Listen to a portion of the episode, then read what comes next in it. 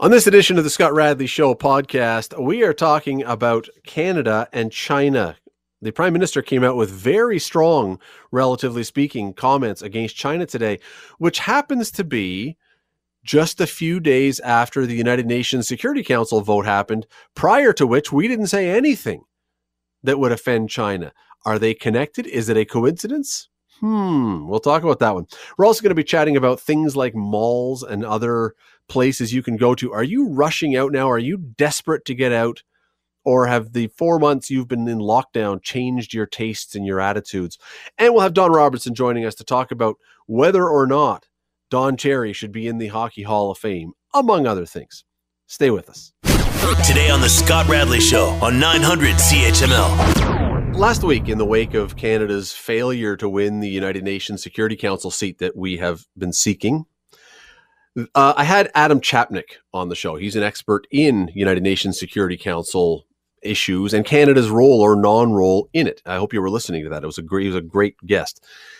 Uh, we chatted about whether the federal government has been governing as it would have under normal circumstances, or if it's been making decisions based on currying favor with voting members, particularly with China. Have we been going soft or doing other things to try and make sure that we have votes? And I asked him if we'd get our answer to that question in the near future. If we suddenly were to take, say, a harder line stance on China, would that indicate that we're no longer bound by trying to appease everyone? Here, here's what I asked him. Take a listen.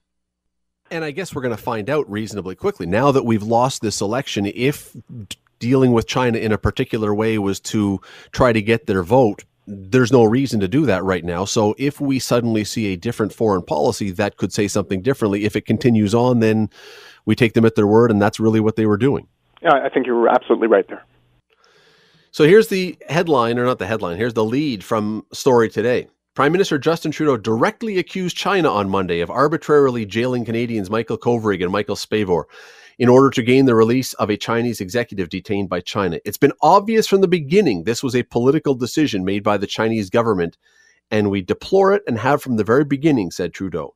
It was the first time, note that, it was the first time Trudeau has publicly labeled Beijing's actions as retaliatory and solely designed to pressure Canada into dropping an extradition case against Meng Wanzhou, the chief financial officer of Chinese tech giant Huawei.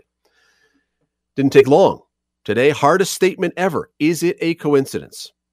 Well, let's talk about that. JJ McCullough is a columnist with the Washington Post. He's a Canadian guy with the uh, writes for the Washington Post, writing about Canadian politics for an international audience. He joins us now. JJ, thanks for doing this today. Glad you're here. Oh, thanks for having me.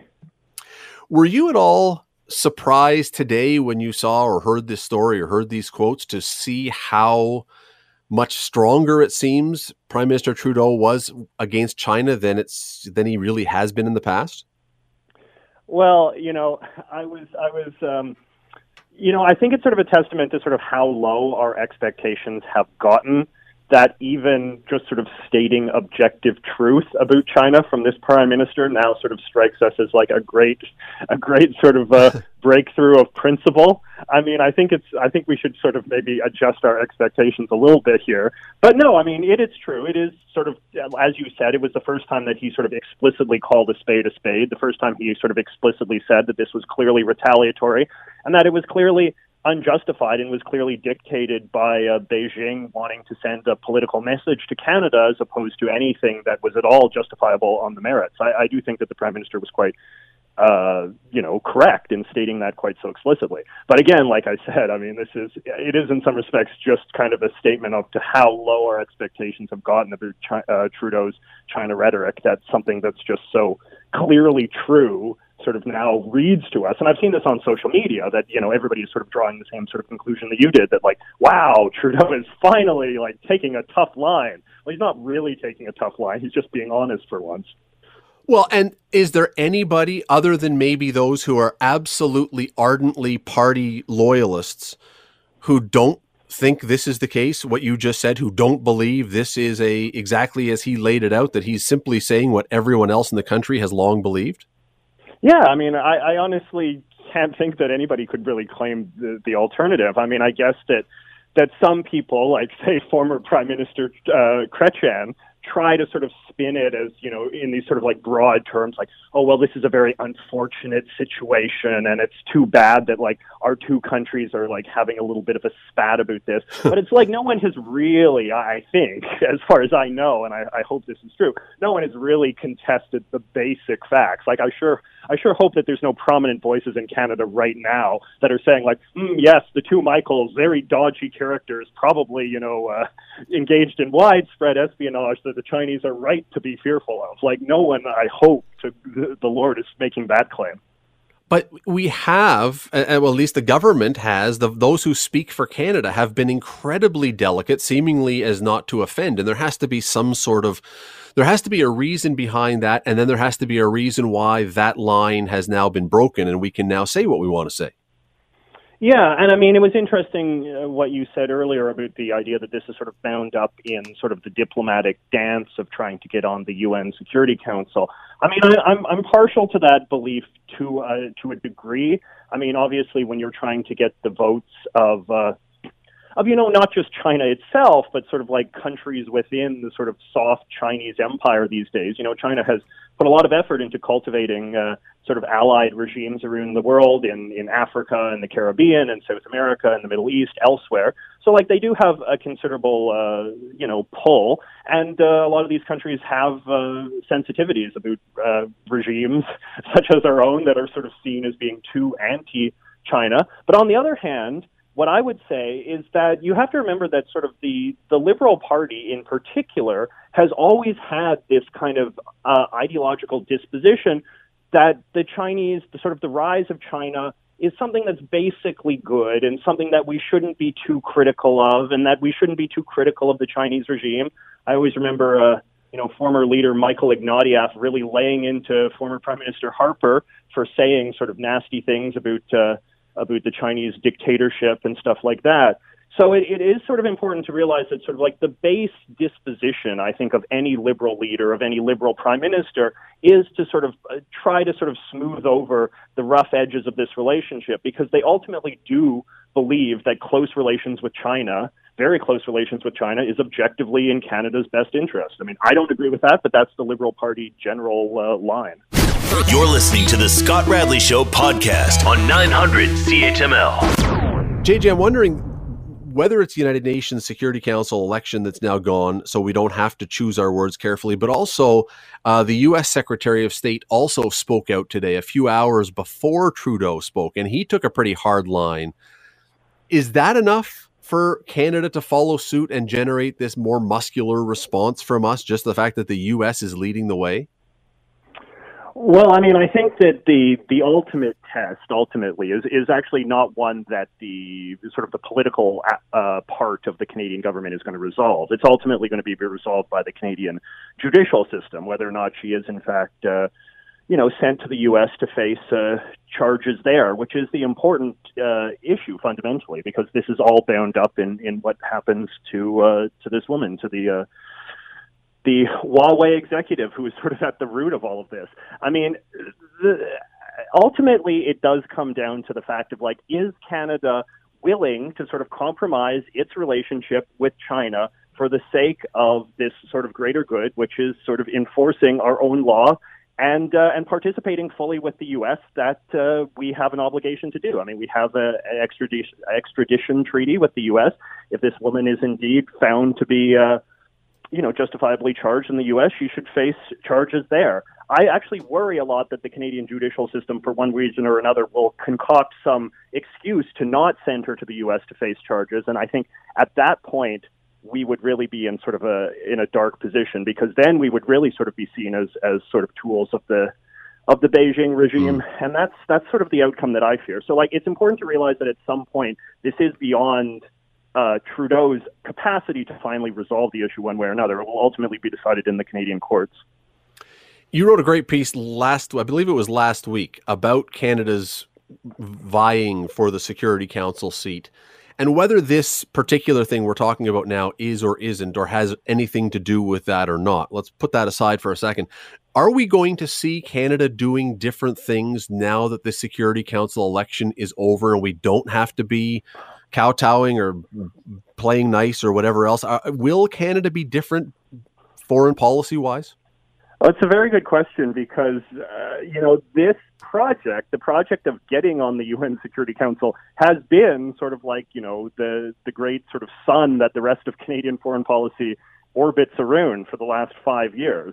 Like, Justin Trudeau's sort of thesis of Canadian foreign policy has always sort of been based around the premise that sort of the world craves Canadian leadership, that the world wants Canada to be more engaged in, in international governance.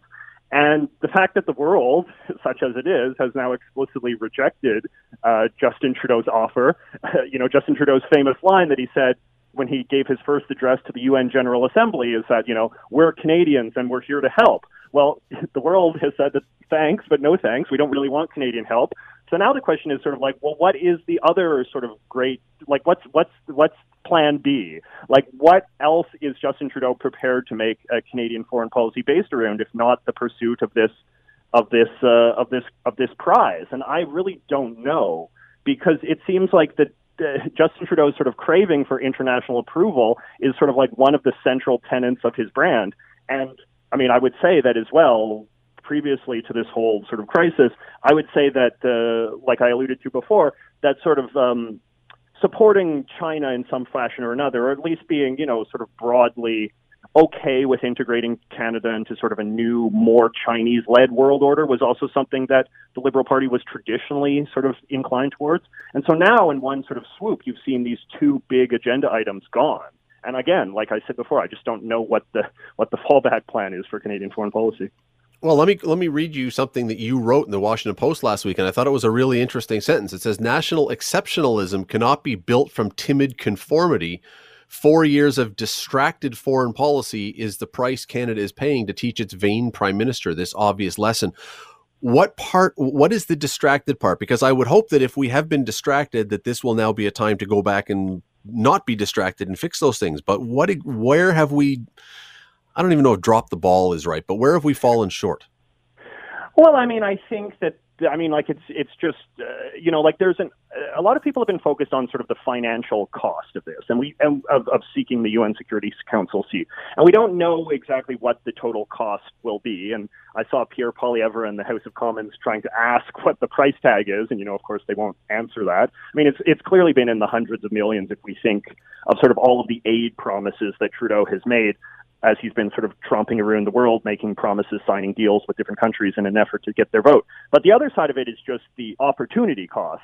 And so it's like the mere fact that Justin Trudeau has, in fact, been tromping around the world, going to Africa, going to, you know, the Caribbean, doing all of these summits with countries that really have no relevance to Canada's national interest but are only relevant to the extent that if we can sort of buy them off, we could get votes in, in the UN General Assembly. So that's kind of like what I was trying to get at when I said that there's there's sort of a distraction here.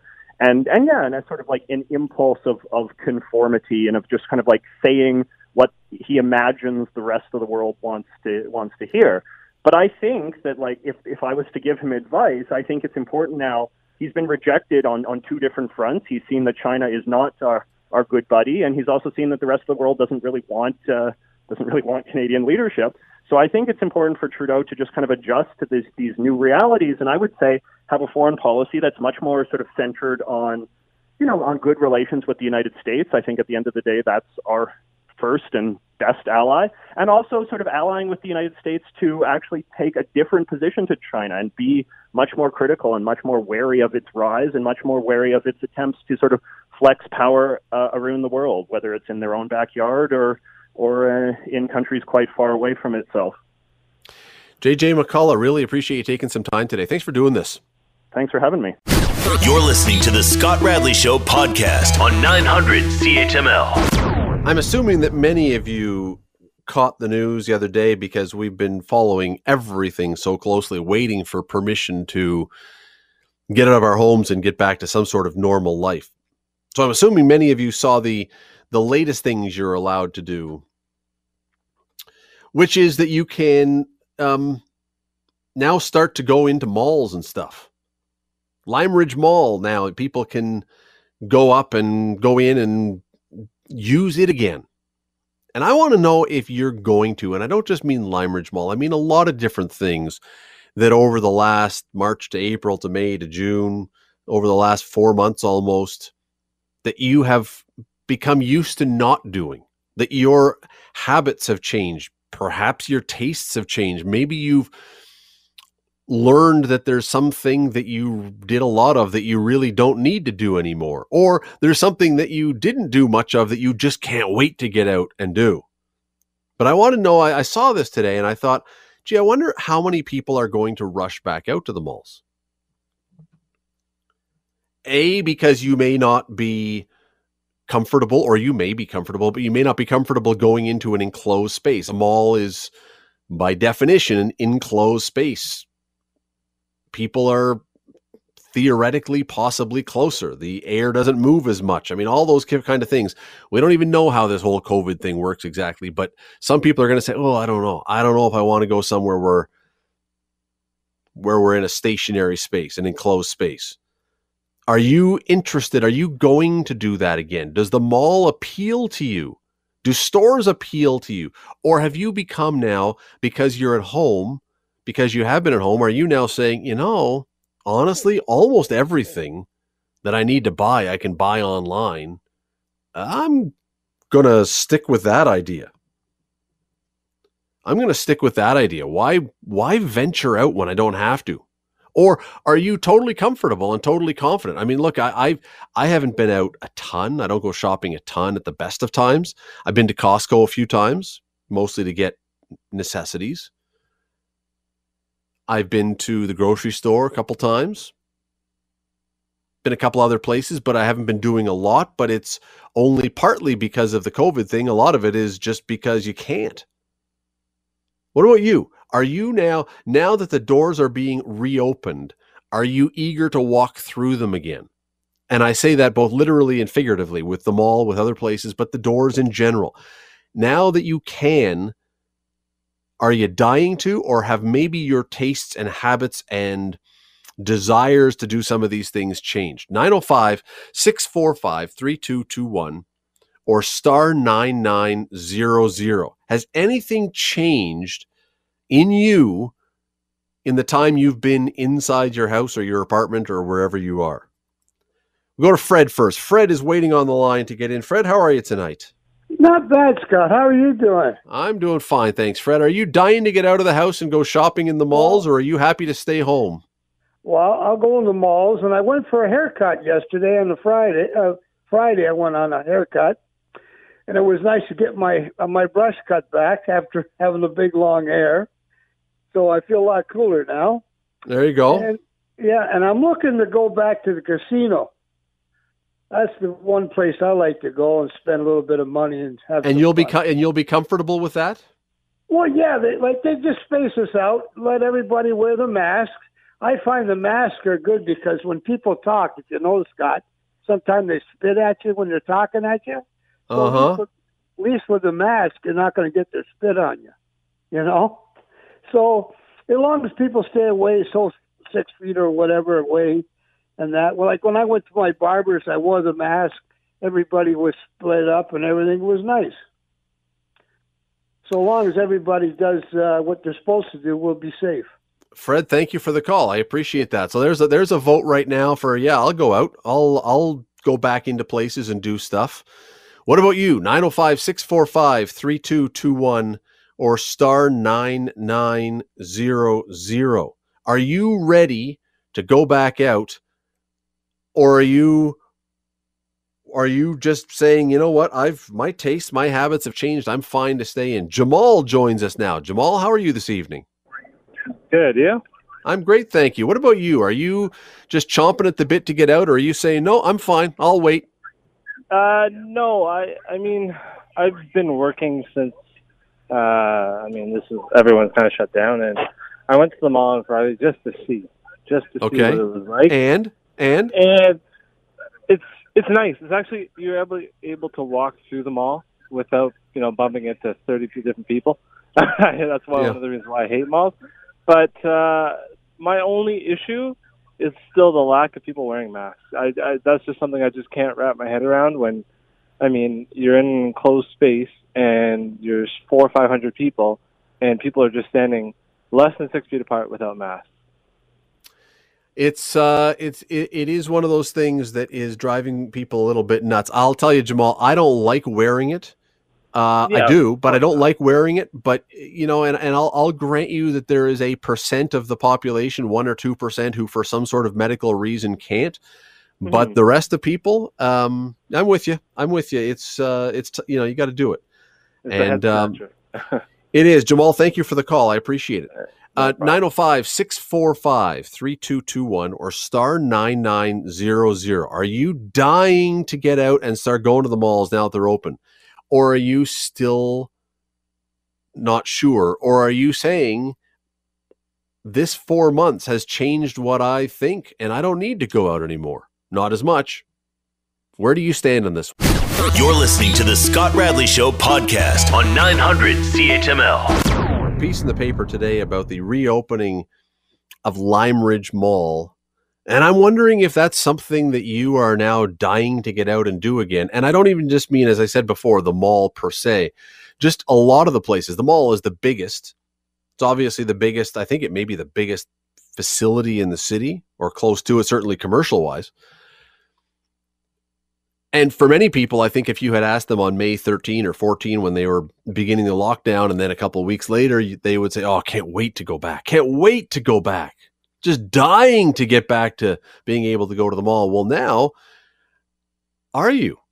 I mean, the mall people certainly are hoping you are, but have you changed your tastes and your habits and your whatever else where now you say, you know, I've kind of got used to not doing that and I'm shocked at myself, but I don't really need to. Or is it the opposite? Oh man, I just I, I I'm getting there. I've, I've been there every day. I can't wait to get there. I got to get there. I found a couple things very interesting.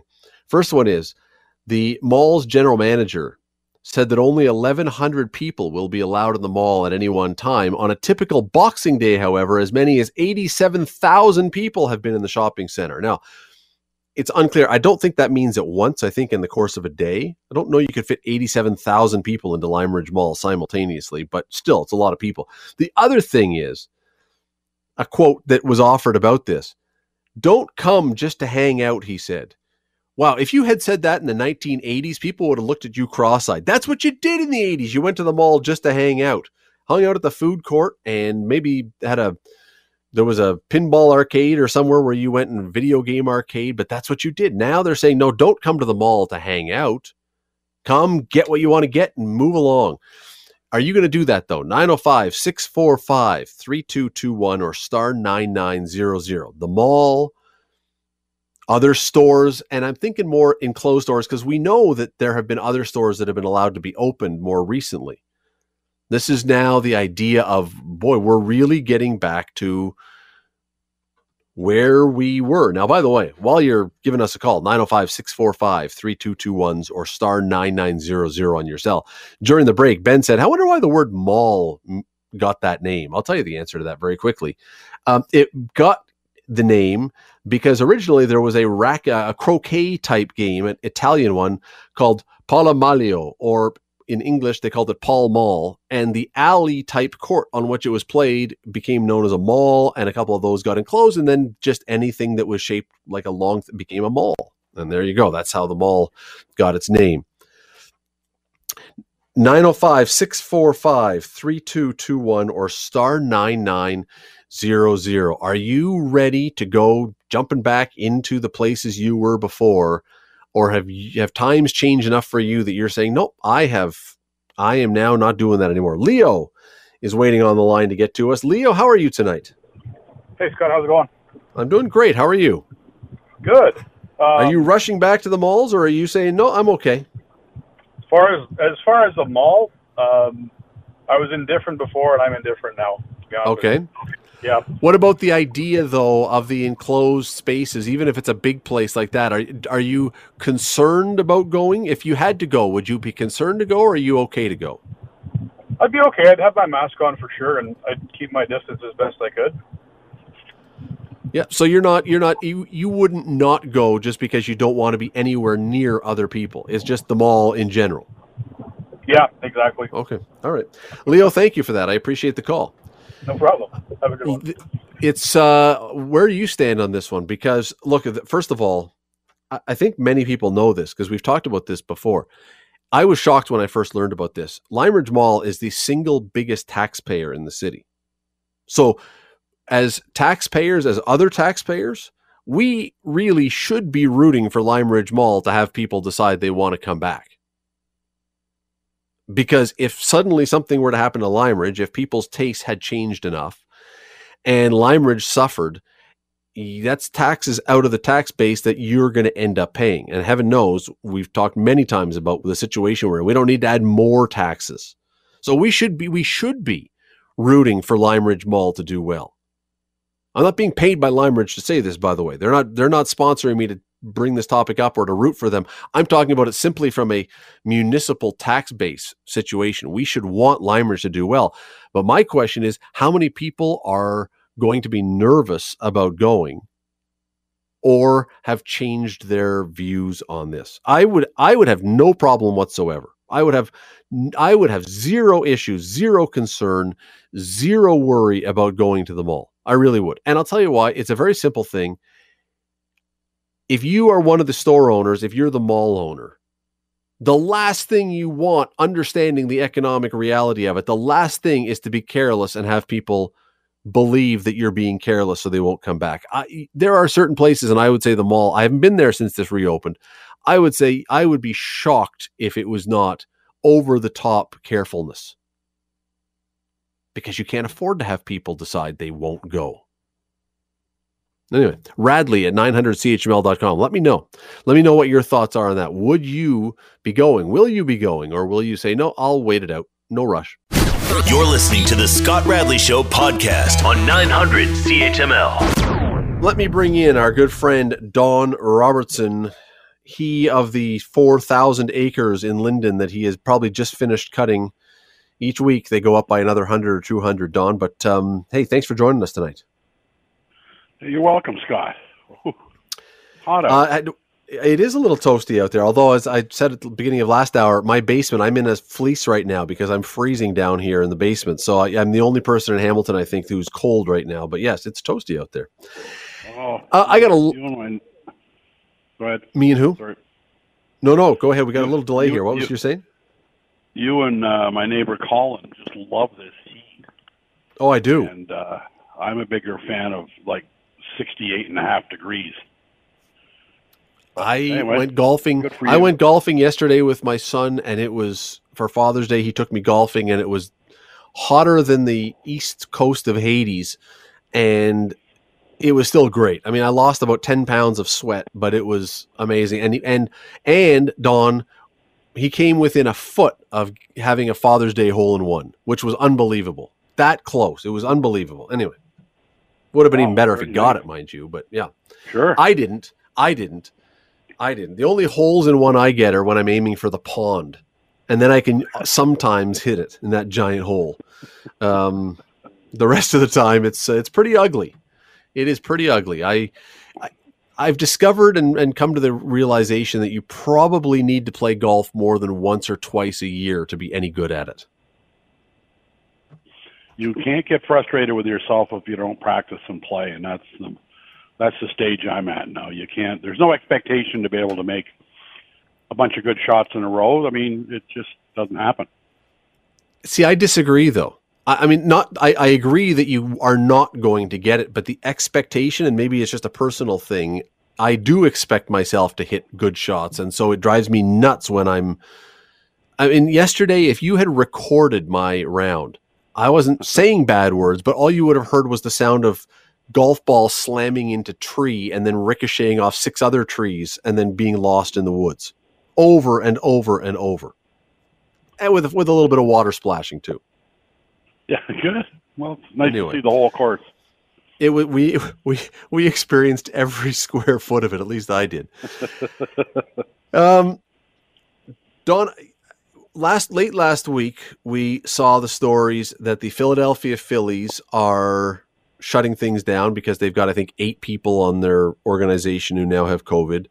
They're next door to the Jays, and I think they've got one or two. We heard about Auston Matthews now being positive with COVID. We've heard about some other people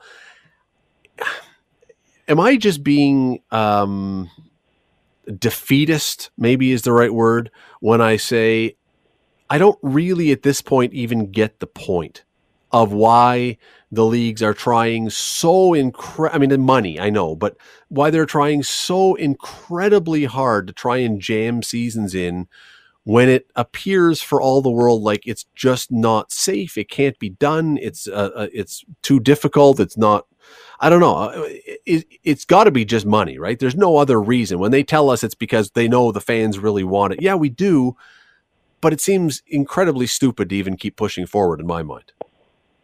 Well, it's um, of course they come on and they say it's all about the fans and the fans want it back, and you know you could you could write the script of every commissioner that's doing it. We've we've talked about that several times. And then generally the second one is it's for the safety of everyone involved. Well, it's becoming abundantly clear they can't they can't protect their athletes. The athletes are young, right? So they're going to go out. The U.S. is far more wide open than we are. Um, thank thank goodness we live in Canada. Four thousand cases in uh, in Florida a couple days ago in a day. We had 167 in Ontario. Um, but it, you know, when they talk about protecting the athletes, it's clear it can't be done unless you're just going to put them in a hotel room. pardon me, and put them in a real bubble, and not literally, but almost. Hmm. I mean, if you, unless the athletes are prepared to just stay away from the public and take no risk at all, they're going to get exposed, and this is going to happen and the whole thing is going to come crumbling down. Here's the interesting one. Let's use the National Hockey League because it's you hear more about it up here. Obviously, they get 24 teams. They get down to four, and then six or seven guys on one team get tested positive. Now, are they going to just eliminate that team? Are they going to bring another team back? Is that team going to play shorthanded? Like That's I, a great point. I mean, I, no, it's a great point because what happens well, if let's say you get into let's say we get in Don, you don't have to wait till we get to 4. Let's say you you start this thing and you're doing the 24 teams and everyone has to be tested and it's and Don, you're the Maple Leafs and you're playing against Columbus and all of a sudden they do a test of both teams the last day before the thing starts and the Leafs find out that Auston Matthews and Mitch Marner and Frederik Andersen and Morgan Rielly are all positive. So, what credibility now does this playoff have if all your best players are sitting out on one team because they've tested positive and the Leafs end up losing in four games or three games or whatever it's going to be? What, what's the point of it then? What, what have we gained from this other than the NHL, I guess, makes their TV money?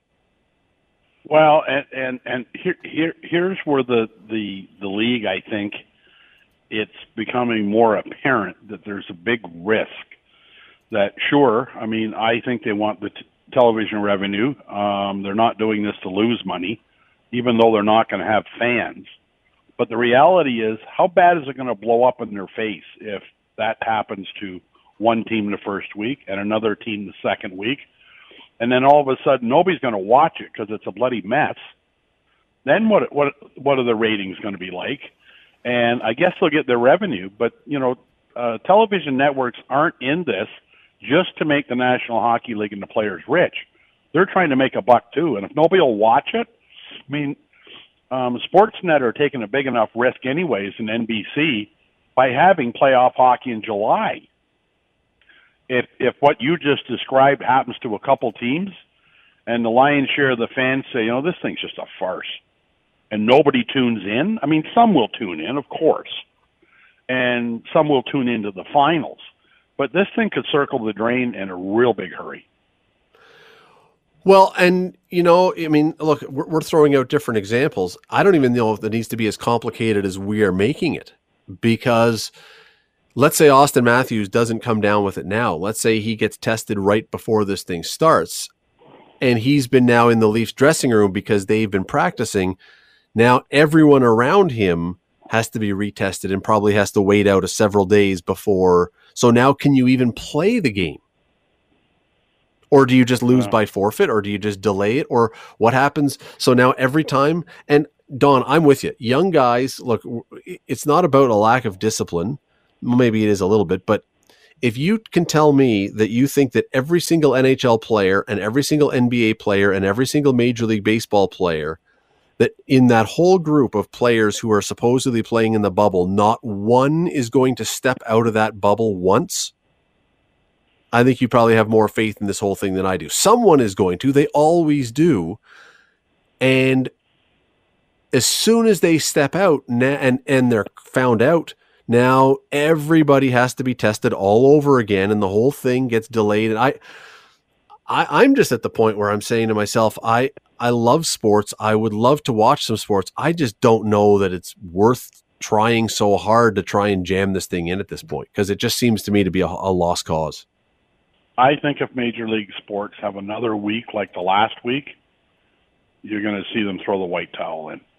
They're just going to say, you know what, we can just we're going to look, and it'll be all about the leagues. We're going to look stupid if we try this because this could end up just an awful mess and we better pull the plug now. I, you got to believe they're thinking that. I mean, Major League Baseball are got to be wondering how are we going to play a, you know, moving these guys around. Sure, they're on private planes, but you're, you know, you're exposed to the uh, flight attendants, the pilots. I mean, there is, there is always going to be some outside exposure. Trainers, right? I mean, everybody has to stay in a hazmat suit with an oxygen tank on their back to keep them all safe, and that won't happen. So you get another week like this past one. I I think they might say there's going to be more harm than good come out of this if we keep going.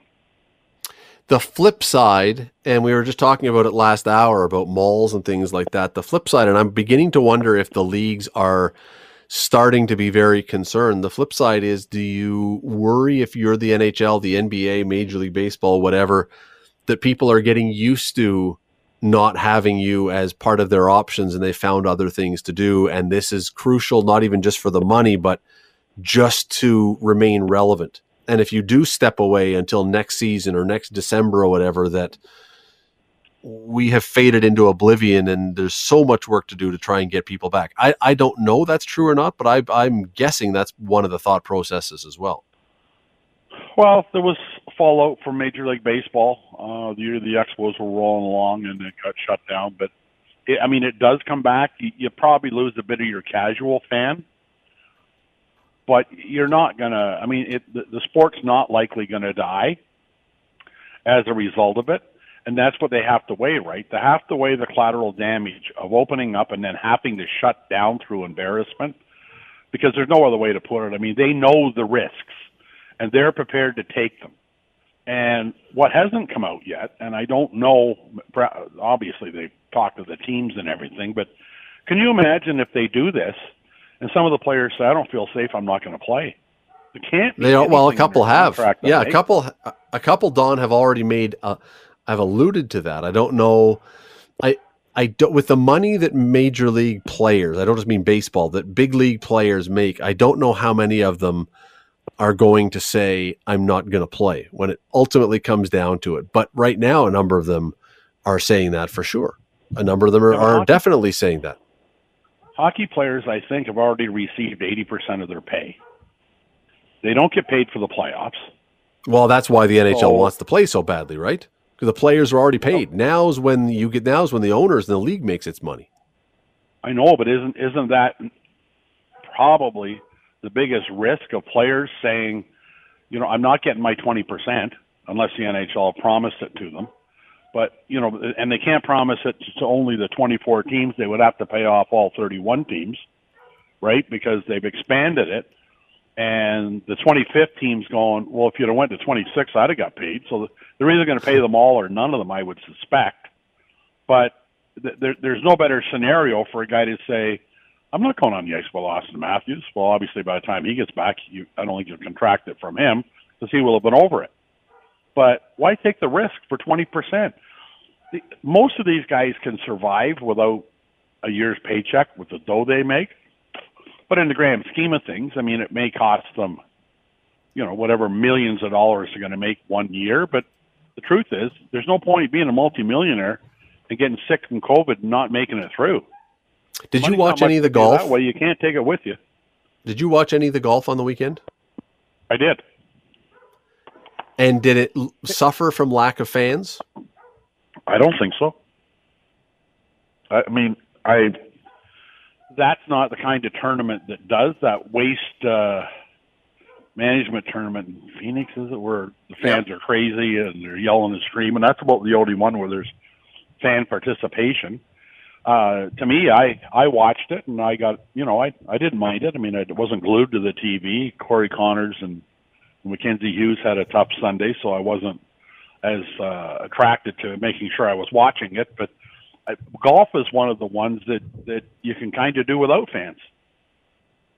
Which brings me to another Yeah. point is golf that you you you talked about playing yesterday, and I was having a chat with a guy, and he was saying how difficult golf is because hockey's played in the same size rink, basketball, football, tennis. Golf is the only sport where the athletes are facing a different challenge every week. And I'd never thought of that. It was an interesting point. Yeah, and they and you know they don't have to be that close together, and they can stay healthy. It's look, I, I I'm just I'm very close to reaching the point where I just say, I, guys, like, uh, okay, we admire your efforts, but this seems like you're just spending an awful lot of time on something that seems hopeless. But you know what? We will see. Maybe maybe I'm just a pessimist, and maybe in the end, we'll all be happy that they pushed ahead and we have a Stanley Cup playoffs and we have a NBA finals to go ahead to. But I'm I'm I am doubtful at this point. You're listening to the Scott Radley Show podcast on 900 CHML. Talking sports on Monday as we do every Monday at this time, and Don on Sunday I, or Saturday. Saturday, I wrote something in the spec in my Saturday column that generated a lot of commentary. Got a ton of emails on this one on both sides of the equation. And the point was uh, the Hall of Fame committee for the Hockey Hall of Fame is going to meet on Wednesday to decide who their class of Tuesday or Wednesday this week, anyway, early this week, who their class of 2020 is. And I raised the issue that, you know what, one of the people they have whiffed on for way too many years now, and I still don't know how he's not in the Hall of Fame, is Don Cherry. And I got a bunch of people who said, yeah, you're absolutely right. How is Don Cherry not in the Hall of Fame? And I had a lot of other people say, wait a second, at a time when everybody's talking about racism, you want to put a guy in who was basically let go from his job because he was accused of saying offensive things. Should Don Cherry be in the Hockey Hall of Fame or not? Yes. Why? He should be in as a builder. If they're going to start, and, and I, I guess you can make the argument if, if in fact you think Don Cherry is a racist, that that would be a reason to take him out. But as I heard you talk about, where where ComChoice Real Estate and the Dundas Real McCoys are, is in Dundas, and there was some controversy or whether or not the name of the town and the street should be changed. And if we're going to revisit that much history, then the appropriate thing to do would be to take people out that perhaps have some kind of uh, uh, uh, history that would indicate that they were racist or prejudiced. And if you do that, that's going to open up the door for a lot more people to be able to go in because there'll be a few of them going out. I think you have to measure the entire body of work and not not one incident or some things that perhaps don't please most people. He's done a lot for the game. He's he's a hero, um, and a friend, and I would absolutely put him in. There there are people in there that have not done as much for hockey as Donald S. Cherry has. Coach of the Year in the National Hockey League, broadcaster, can't miss Coach's Corner, love him or hate him. Um, I remember being in Maple Leaf Gardens when I was running the Brantford Smoke, and I'm telling you, at the end of the first period, all the reporters, uh, radio or or uh, newsprint or what that's what all there was back then. When Coach's Corner come on, come on, the place went silent. Everybody watched it. So he had quite an influence on the game, uh, and everybody's influence wasn't always positive. But Well, no, but we've I'm got sure, the you, I'm sure if you look back, there's some bootleggers in it. the opinion that many people have, rightly or wrongly today, is that if you don't share my point of view, then it's the wrong point of view. And I'm not excusing you know, some of the people who in the past, I mean, look at someone like Ty Cobb, who's in the Baseball Hall of Fame, who by all accounts was just a horrible human being. And yet he's there. And I don't think Don Cherry, I mean, Don Cherry is not Ty Cobb. Don Cherry has done lots and lots and lots of good things. I, Don, I just look at this thing and I think it's the Hockey Hall of Fame. And other than beyond Don Cherry, who in just let's say North America alone, who in North America is more famous and more synonymous with hockey than Don Cherry? Wayne, I mean, I'm saying where someone's walking down the street and you would know who they are. Don Cherry would be up there with Wayne Gretzky, with Bobby, Bobby Orr. Orr. Um, the list is short. The, the the list. I mean, if you take if you take the top five most recognized hockey players, personalities, coaches, or anything else. The top five, Don Cherry's in it, and I will guarantee the other four are all in the Hall of Fame. Well, there's another thing too uh, that, and I argued that he should be in, but the, the, to me the other thing is this: is that you can't. There's a lot of people who disagreed with his positions on an awful lot of things. You can't have a debate and I mean, debating is where people form opinions and decide for themselves whether they like something or don't like something. And it makes you think about the game. It makes you passionate about the game because you've now got an opinion. You can't have a debate unless there are two opposing points of view. A debate is impossible without conflicting points of view, which means by definition, you are going to agree with one side of the debate and disagree with the other side of the debate. And if someone is consistent, as he was, and you disagree with him, well, you're always going to disagree with him. But that also means there's an awful lot of people who agree with him. It just because you have said I don't like what he had to say about this or that or the other doesn't mean that everybody shared that point of view. And I go back to my point: whether you loved him or not, you can't make the case that he is not famous and that he was not as impactful on the discussion and debate around the game as anybody. Well, I think one of the things that uh, when you talk about Don Cherry, that your your assessment is absolutely right. There are people who despised him, some through jealousy, some through the platform he was given to give his views on on uh, the U.S. or Canadian military, the heroes. Um, his Remembrance Day um, uh, speeches were all legendary, but even even the people that are on the other side and can't stand them would still be interested in watching him to see what he was going to say. And that, to me, makes him a pretty big influence in Canada and in the sport. And he he snuck outside the box of hockey more than once. So the other guy whose name comes up, and I had never really given a lot of thought to this one until this weekend, uh, Paul Henderson.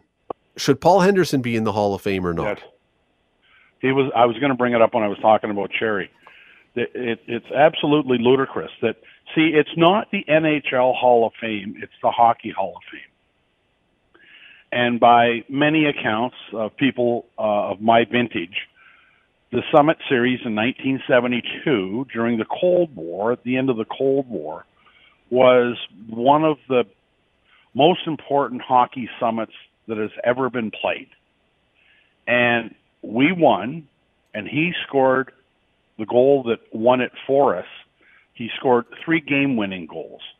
So if you're going to put the entire 1972 Team Canada team and recognize them in the Hall of Fame, and and and by virtue of argument and observation, the greatest hockey series ever played because it was international and the guy that won three games for the winning side, that should put him in the Hall of Fame. The the Hockey Hall of Fame don't reach outside of the National Hockey League very often or often enough.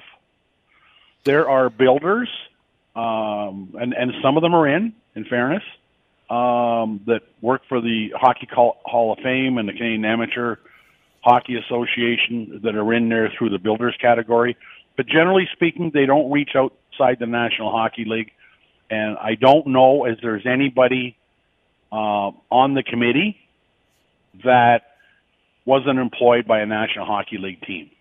So to not have Paul Henderson in there, to me, diminishes uh, the Hall of Fame and what it stands for. It's a disgrace, and he should have been in 20 years ago.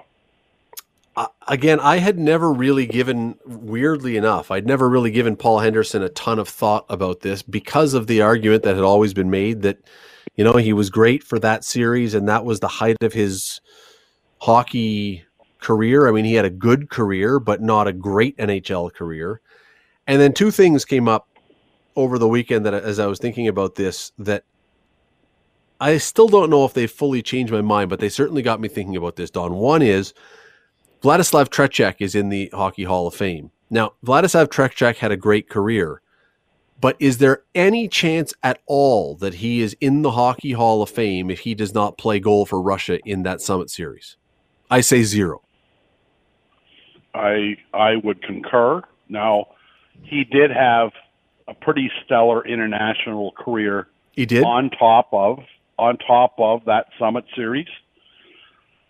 The other goaltenders in. Dryden's in. Now he had and Tony and Tony Esposito is in. Yep.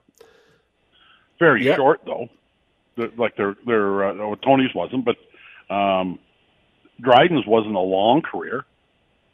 He was a different cat. He quit. Right. I've had No, enough. but that's right. But Tretiak was Tretiak. You're right. He had a great international career, played in a bunch of Olympics and won world championships and all the rest. But if you don't have that Summit Series to expose him to Canada and to the voters, he is not in the Hockey Hall of Fame. There is no chance he is.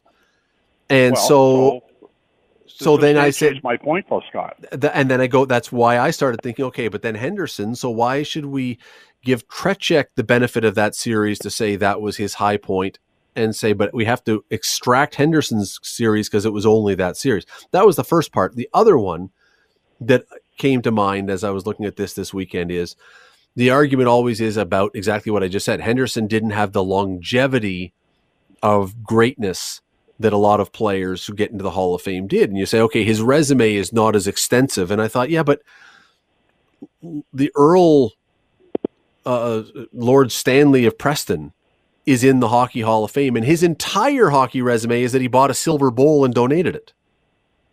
That's all he did. Now I know it's a famous cup, and I know that the cup bears his name, but if he's in for doing that, how can you possibly say Paul Henderson's short burst of greatness isn't good enough? It, you know, it. I hear the argument that you should have longevity and all the rest, but I'm I'm always of the opinion there can be exceptions, Ex, real exceptions, and and uh, to me Henderson is one of them. Okay, so one of the things, there's a couple things with the Hall of Fame, and um, not having Don Cherry in yet is, I think, a mistake. He'll be in once he dies. He'll be in once he. They'll wait till he's dead before they do it, which will be just mean, but they'll do that. Well, you're you're you're going to my point. There isn't many people out there that didn't think Pat Burns was going to get in the Hall of Fame, and for them to flex their muscles and put him in the year after he dies is just a load of crap. Yep. Like he he didn't coach another game between the one year and the next. And why not let the guy know he's going into the Hall of Fame? I mean, what a load of crap. And to put Don Cherry in uh, after he passes, it would be, you're right, it would be cruel and unusual punishment. But it would be to make a point. It would be to make a point. Oh yeah, he was a Hall of Famer. He did a lot of stuff, but we're not going to allow him to gloat about his being in the Hall of Fame, so he's not going to know that he got in. That I mean, look, I, I agree with that wholeheartedly. I, the, the idea that that's what they're going to do. Well, it, it's it, it it's like a lot of guys don't get in um, on the first ballot, but the last year of eligibility, they say, okay, we're going to put Radley in. But he didn't get any better in those five years of retirement when he was sitting there, because because they have some um, some underlying quota that if there's 12 guys that should go in, put them in. Don't have the Yeah. attitude, well, you know what, we can put him in next year or the year after. If he's eligible and should be in the Hall of Fame, look at Dave Andreychuk. Dave Andreychuk didn't get a hell of a lot better as a hockey player after his retirement. In the four or five years he didn't go in, and then they say, "But we're going to let him in, just not now." Well, if you're good enough to get in, let him in. And Don't if you have disagree. To go a year. If you if you have to go a year where there's only one inductee or two, that's fine. There's there's no dis, there's no disgrace in that. Or maybe they come up and nobody of the retired crop that becomes eligible goes in. But don't let Clark Gillies in because you got room, and he played on four or five Stanley Cups and the Islanders and great players. I mean, it's it's absurd, and they and they flex their muscles. And I don't Yeah. even know if it's public who's on the committee.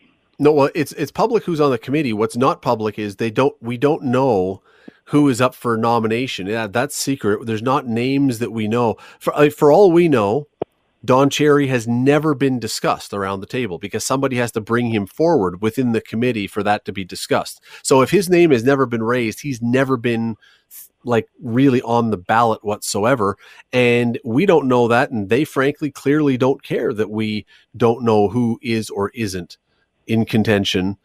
Um, you know, I, I, and again, I, I, the idea that Cherry is not in, and we got to go to a break. The idea that Cherry's not in, I don't see him getting in anytime soon, especially now because of, you know, it's a much more delicate time, and to put in Don Cherry right now and blah blah blah, it would be much more difficult. This is one of those cases, and I think it'll be a real shame. But they will wait until he's gone, and then they will acquiesce, and somewhere down the road they will put him in, and there would be no reason why he couldn't have got in ahead of time. Because I'll tell you one other thing, and that do, we have to we do have to go.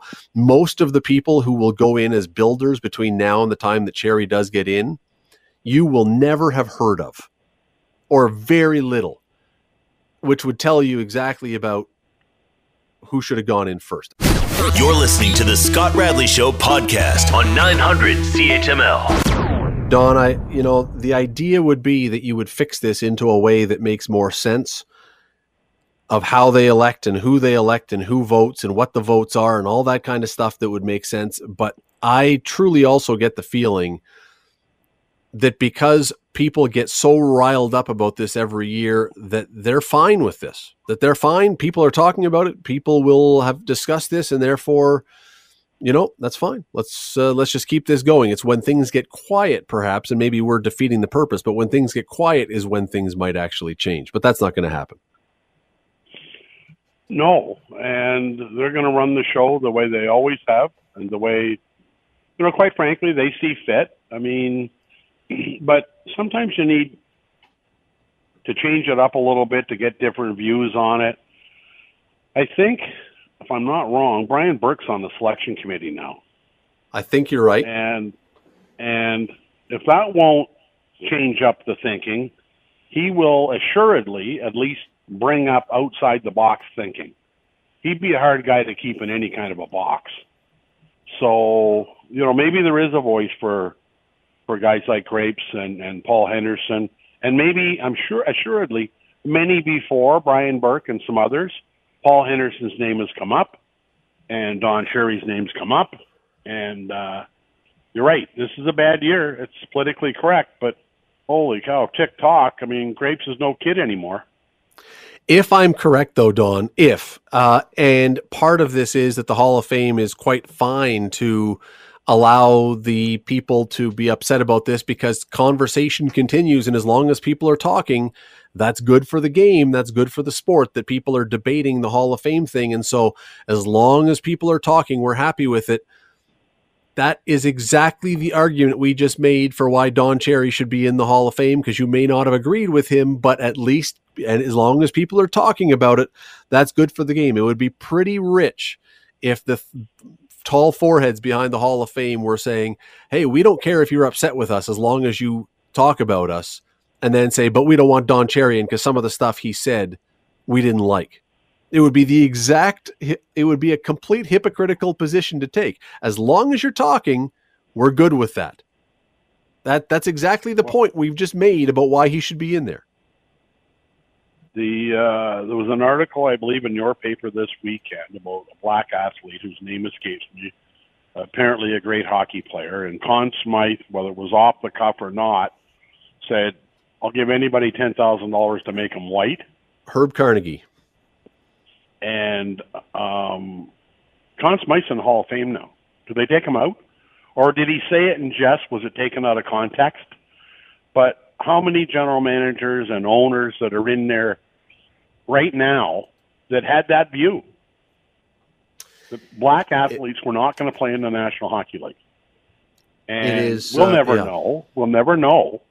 But uh, assuredly, with the number of people that are in there, some of them did. You take them out now? Th- th- those discussions, I bet you were going to happen.